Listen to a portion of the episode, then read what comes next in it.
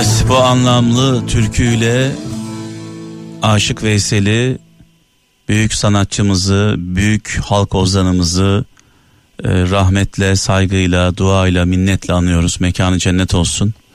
Bugün önemli bir gün. Dün gece de saat 23 ile 01 arası yayındaydım sevgili kralcılar.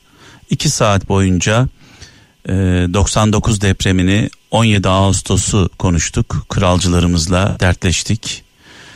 21 yıl geçti ve ne yazık ki bir arpa boyu ilerleyemedik bu konuda. Uzmanların ortak fikri eğer İstanbul'da bir deprem olursa 50 bin bina yıkılacak. Yerle bir olacak. Yani hasar görecek demiyor uzmanlar. Eğer 7'nin üzerinde bir deprem olursa İstanbul'da 50 bin bina yerle bir olacak, yıkılacak. 50 bin daire demiyorum. 50 bin ev demiyorum. 50 bin bina diyorum. Düşünün, hayal edin. Her binada kaç aile yaşıyor? Her binada kaç kişi yaşıyor? Milyonlarca insanın hayatı söz konusu. Ve ne yazık ki 21 yılda kaç tane binanın yıkılacağını öğrenebildik. Hala kentsel dönüşümü tamamlayamadık. Yüce Mevlamız, Yüce Allah bize bir fırsat verdi. 99 depreminden sonra 21 yıl gibi bir süreden bahsediyorum. Keşke şu anda şunu konuşabilseydik. Bugün, evet, bu 50 bin bina yıkıldı. Yerine yenileri yapıldı. İnsanlarımız güven içinde diyebilseydik. Ne yazık ki bunu söyleyemiyoruz. Aradan geçmiş 21 yıl, 50 bin bina yıkılacak diyor uzmanlar. Deprem olması an meselesi, her an olabilir. Her zaman söylüyoruz. Ahmet Mete Işıkar da deprem dede de altını çiziyordu. Depremler korkutmasın, ihmaller, çürük binalar korkutsun diyordu. Deprem dünyada rüzgar gibi, dalga gibi, yağmur gibi, kar yağması gibi, mevsimler gibi doğal bir olay. Depremin olmasından değil, depremin olmamasından aslında korkmamız gerekiyor. Sonuçta dünya yaşayan bir varlık. Dünya gaz çıkarıyor. Bu esnada da sarsılıyor, titriyor. Eğer biz binaları doğru zeminlere yapmazsak, binaları çürük yaparsak, depremler öldürdü demeyelim. İnsanlar öldürdü diyelim. Sonuçta deprem öldürmez, ihmaller öldürür. Az önce de söylediğim gibi 21 yıl geçti. Ne yazık ki eğer doğruysa sadece hangi binaların ayakta kalacağını, hangi binaların yıkılacağını biliyoruz. Ne yazık ki kentsel dönüşümü tamamlayamadık.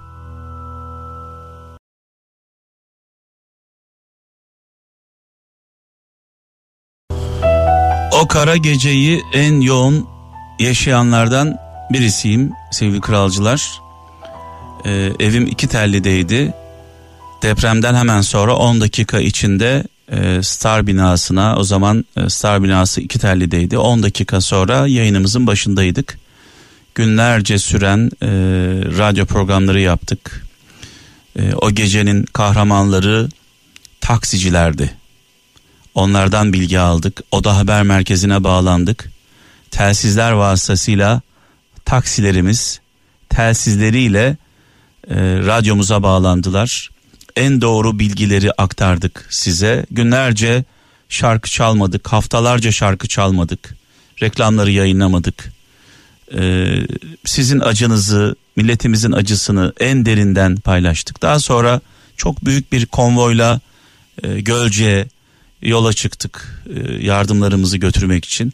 Yani en derinden yaşayanlardan birisiyim o günleri. Tekrar söylüyorum, o gece taksiciler telsizleriyle taksilerinden 5000'e yakın taksi İstanbul sokaklarından radyomuza bağlandı ve bilgiler verdiler. Onların katkısı asla unutulmaz. Şu an taksilerimizde telsiz yok. Cep telefonlarıyla haberleşiyorlar. Malum biliyorsunuz böyle felaketlerde, böyle felaket anlarında cep telefonları çalışmıyor. Dolayısıyla Türkiye'nin güvenliği için, ulusal güvenliğimiz için, böyle anlarda haberleşebilmemiz için telsiz sistemi mutlaka kullanılmalı. Ben bunu Sayın Valimize, Sayın İçişleri Bakanımıza da bu fikrimi paylaştım. En azından taksilerimiz, Türkiye'nin yollarında dolaşan bu araçlarımız birer muhabir gibi bilgileri aktarabilmeleri için mutlaka telsiz kullanmaları gerekiyor. Biz 99 depreminde bunu test ettik, yaşadık ve gördük. Dolayısıyla bir an önce buradan sesleniyorum taksilerimize. Böyle anlarda cep telefonları tamamen kilitleniyor, kullanılmaz hale geliyor.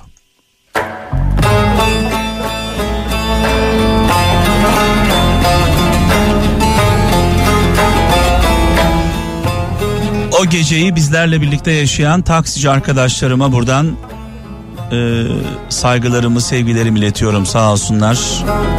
Sayelerinde, onların sayesinde inanılmaz anlar yaşadık birlikte. Allah Yüce Mevlam bir daha böyle acılar yaşatmasın diye dua ediyoruz. Yaşayacaksak da hazırlıklı olmak için dua ediyoruz.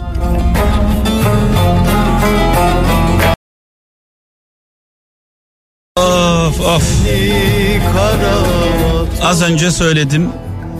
Allah korusun, İstanbul'da 7'nin üzerinde bir deprem olsa uzmanlar, bilim adamları olacak diyor. 15 yıl içinde, en geç 15 yıl içinde, bugün, yarın, öbür gün, seneye, 2 sene sonra mutlaka olacak diyor.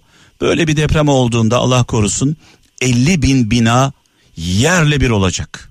50 bin bina çökecek. 50 bin bina diyorum, bakın. 50 bin daire, 50 bin ev demiyorum. Her binada kaç daire olduğunu, her binada kaç kişinin yaşadığını siz hesap edin. Milyonlarca insan diyoruz. Sonrasında yollar kapanmış olacak, köprüler yıkılmış olacak.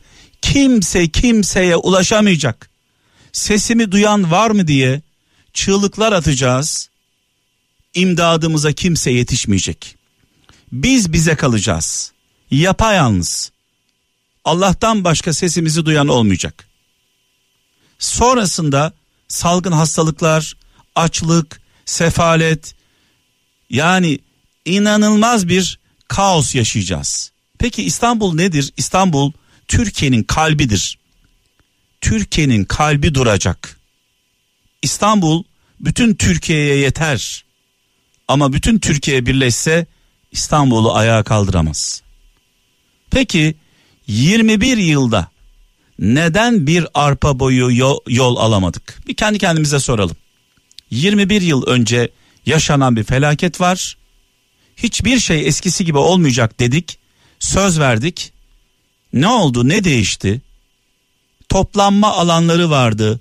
Deprem toplanma alanları. Bu alanlar nerede? Meydanlarda deprem konteynerları vardı, içinde araç gereçlerin olduğu. Bu konteynerlar nerede? Soruyorum size.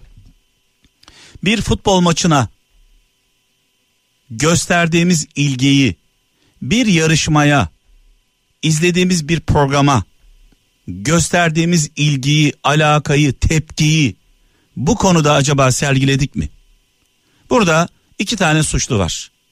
Bir, ülkeyi yönetenler, sorumluluk sahibi olanlar.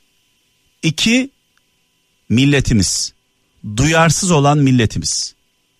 Milletimiz neden bu konuda tepkisini dile getirmiyor 21 yıldır? Neden? Galiba ne yazık ki, üzülerek söylüyorum, bazı şeyler bize müstahak.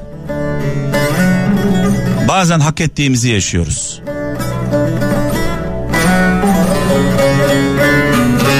Üflediler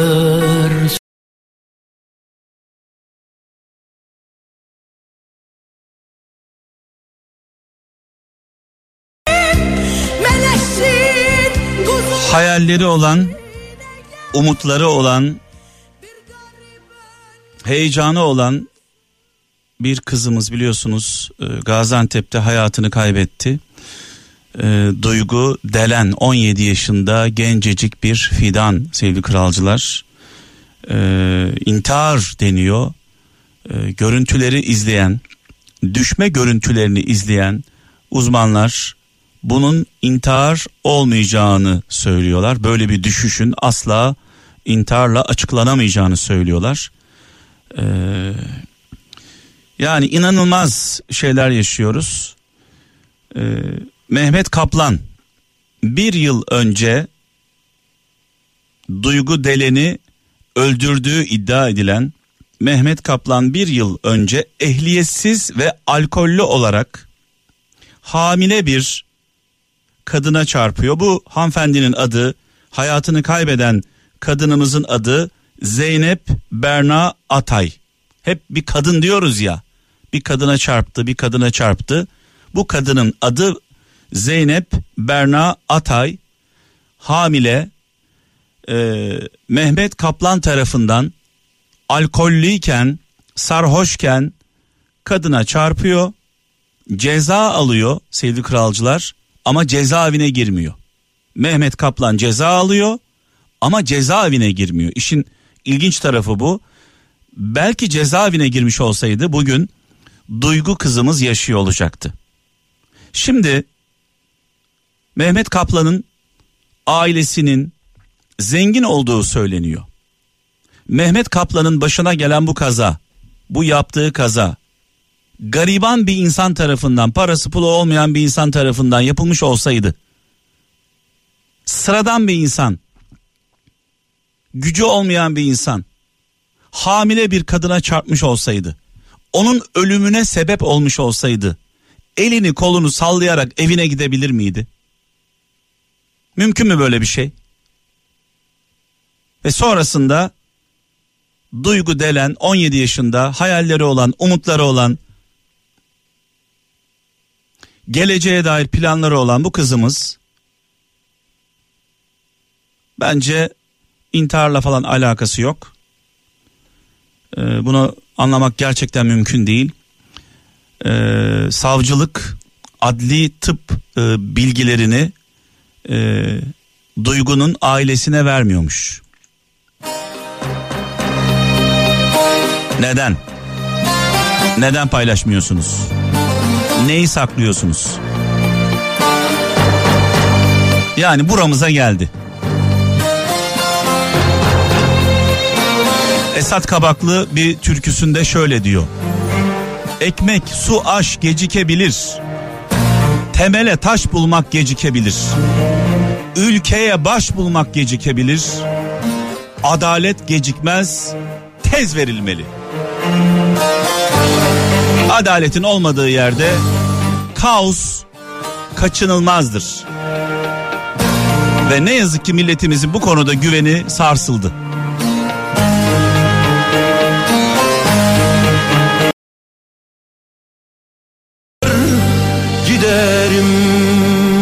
Şimdi tabii bir darp olayı gerçekleşiyor, bir saldırı olayı gerçekleşiyor sevgili kralcılar. Sonrasında polislerimiz, emniyet güçlerimiz canlarını dişlerine takarak, hayatlarını tehlikeye atarak bu saldırganı yakalıyorlar. Saldırgan yakalandı haberini hepimiz öğreniyoruz. Saldırgan bir kapıdan giriyor, diğer kapıdan çıkıyor. Yani madem bu saldırgan bu kapıdan girip diğer kapıdan çıkacaksa polisimizi niye biz meşgul ediyoruz? Nedir bizim derdimiz? Saldırganı yakalıyor polis, darp edeni yakalıyor polis, götürüyor, savcının karşısına çıkarıyor. Savcı serbest bırakıyor veya hakim. Sonra sosyal medyada bir izdiham, bir tepki, tepkiler üzerine tekrar yakalanıyor.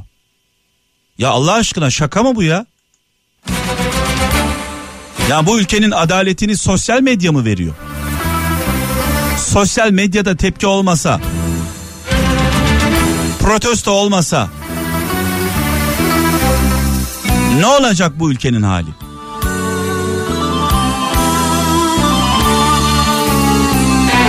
madem polislerimiz yakaladığında siz serbest bırakacaksanız niye polislerimizi uğraştırıyoruz? Amaç nedir?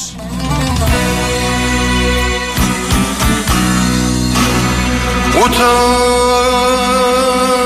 utan. İzmir'den Muzaffer kardeşimiz yazmış. Mehmet abi diyor. Birkaç ay önce çocuklarımın gözü önünde darp edildim. Başımı taşla ezdiler. Ölümden döndüm. Senin de dediğin gibi polislerimiz o iki şahsı yakaladılar. Ertesi gün serbest bırakıldı. Şimdi abi ben ne yapayım demiş sevgili kardeşimiz. Polislerimiz yakalıyor. Ertesi gün serbest bırakılıyor. Eğer sosyal medyada gündem olursa tekrar tutuklanıyorlar. Şimdi bunu serbest bırakanlara, bunu serbest bırakan savcılara, hakimlere neden bıraktın diye soracak hiçbir merci yok mu Allah aşkına? Madem bıraktın, sosyal medyada gündem oldu diye niye tutukluyorsun tekrar? Hangi kararın doğru senin? Bunu bir söyle bize. Tutuklaman mı doğru? Serbest bırakman mı doğru? Anlaşılıyor ki sevgili kralcılar, ölmeden bunlar cezaevine giremeyecekler. Yani bizi öldürmeden cezaevine giremeyecekler. Cezaevine girince de iyi halden, ondan, bundan, şundan, yok takım elbise giymiş, kravat takmış, hakimin karşısında saygılı durmuş, koğuşta akıllıymış, ver indirimi.